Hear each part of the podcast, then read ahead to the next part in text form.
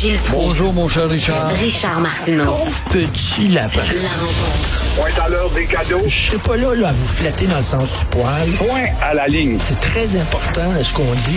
La rencontre Proulx-Martineau. Alors, Gilles, vous voulez parler du ministre Fitzgibbon? Tu te souviens, la semaine passée, au lendemain de la formation du gouvernement Legault, je disais, il faudra l'appeler le gouvernement Fitzgibbon. Ben oui, ben oui. On a un avant-goût, là. On le voit, justement, ce puissant bonhomme qui est mêlé au dossier à tel point où Legault a fait un virage dans son approche pour le deuxième mandat, à l'effet que le nationalisme, il l'a jamais été, va perdre sa place au profit du développement économique. Qui est contre le développement économique, encore une fois.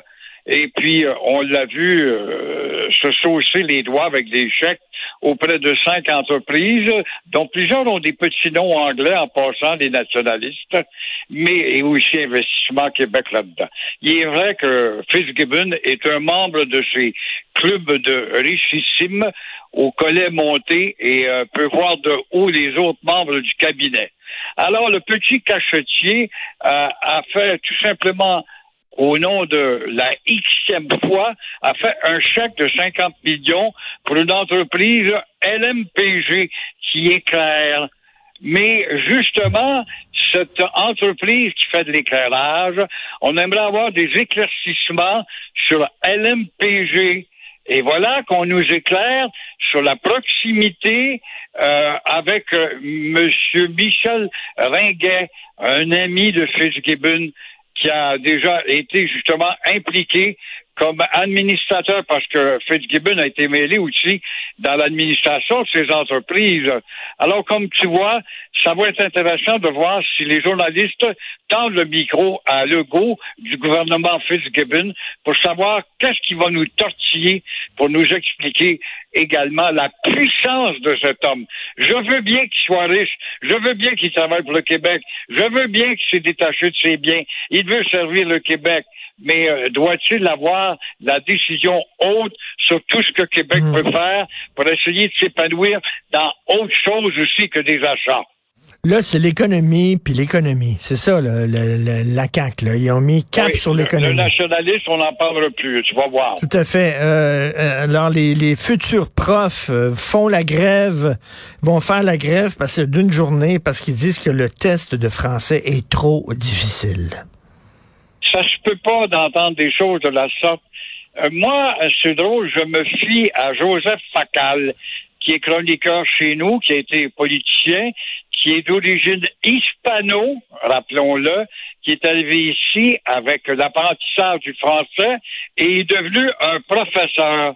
Et le professeur Joseph Facal, qui est toujours en fonction aujourd'hui, a justement traité ces tests-là d'insignifiants et vraiment le faire du trouble avec des choses qui n'en valent pas la peine.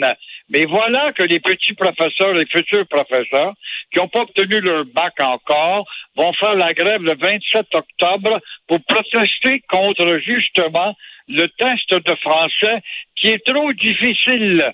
Ça se peut pas. Alors, entre le professeur Joseph Facal et les futurs professeurs, moi, je penche plutôt du côté de Joseph Facal. Le test a été... c'est sûr, est-ce qu'on peut donner une explication sur, je sais pas, le collet monté? On est dans un monde de snob. La conjecture et la conjoncture. On nous sert des exemples où on trouve ça trop difficile de pouvoir élaborer sur l'analyse de l'expression. Alors, ça se donne une idée comment on s'appauvrit justement dans le verbiage. Parmi les questions posées dans le test, je comprends que c'est pas...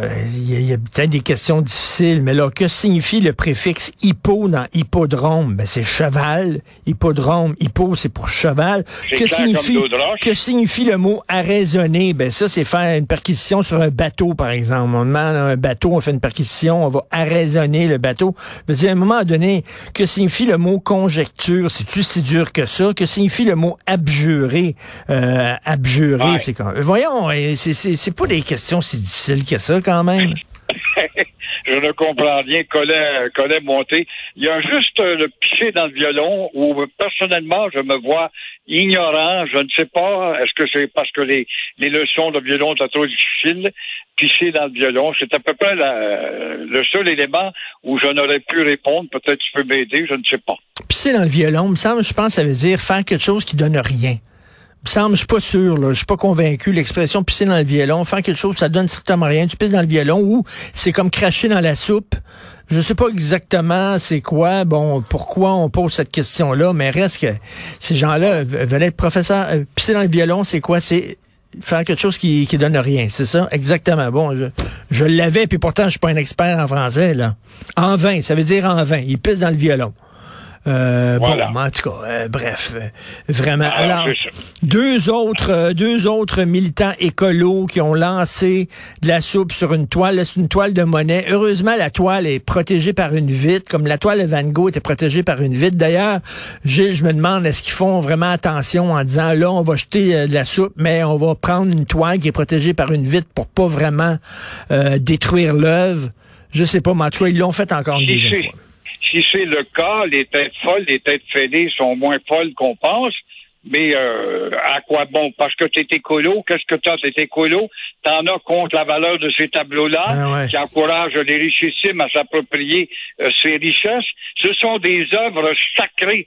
Faut-il le rappeler encore une fois? C'est pas pour rien qu'on a mis des vitres, justement, sachant qu'il y a plus de fous que de gens intelligents, très souvent. Alors voilà, c'est justement un Van Gogh la semaine passée à Londres, et cette fois, en fin de semaine, un Claude Monet dans un musée d'Allemagne. Oui. Qu'est-ce qu'on peut répondre à cette folie-là de ces deux jeunes filles? Bon, on est des écolos, nous autres. Qu'est-ce que ça a à voir? Est-ce que les tableaux illustraient des poses de domination sur la femme, par exemple? C'est pas le cas. Est-ce que Claude Monet, ça a vendu la beauté de la vie? Ben ouais. Et qu'est-ce qu'elle pouvait avoir dans la tête, ces filles-là, à part d'être écolo et de passer cet argument-là partout parce que c'est écolo? La seule explication que je trouve là-dedans, moi, c'est que il n'y a pas de limite à la folie. Je vois pas le lien entre les œuvres d'art et la protection de l'environnement. Je ne vois pas le lien vraiment là-dedans entre les deux. Merci beaucoup, Gilles. On se reparle demain. À demain. Au revoir. Merci. Un grand remerciement à toute l'équipe qui ont travaillé hier, un dimanche, pour vraiment trouver des invités pour la journée. Donc, alors qu'il faisait beau, ces gens-là étaient à l'intérieur et travaillaient pour l'émission. Merci Florence Amoureux, beaucoup à la recherche. André Sylvain Latour, Marianne Bessette, merci beaucoup. Jean-François Roy, de retour à la régie, la réalisation, merci. C'est Benoît, le vieux Chris, qui arrive. On se parle, lui et moi, dans une demi-heure. Et nous, on se reparle 8h30 demain. Passez une excellente journée.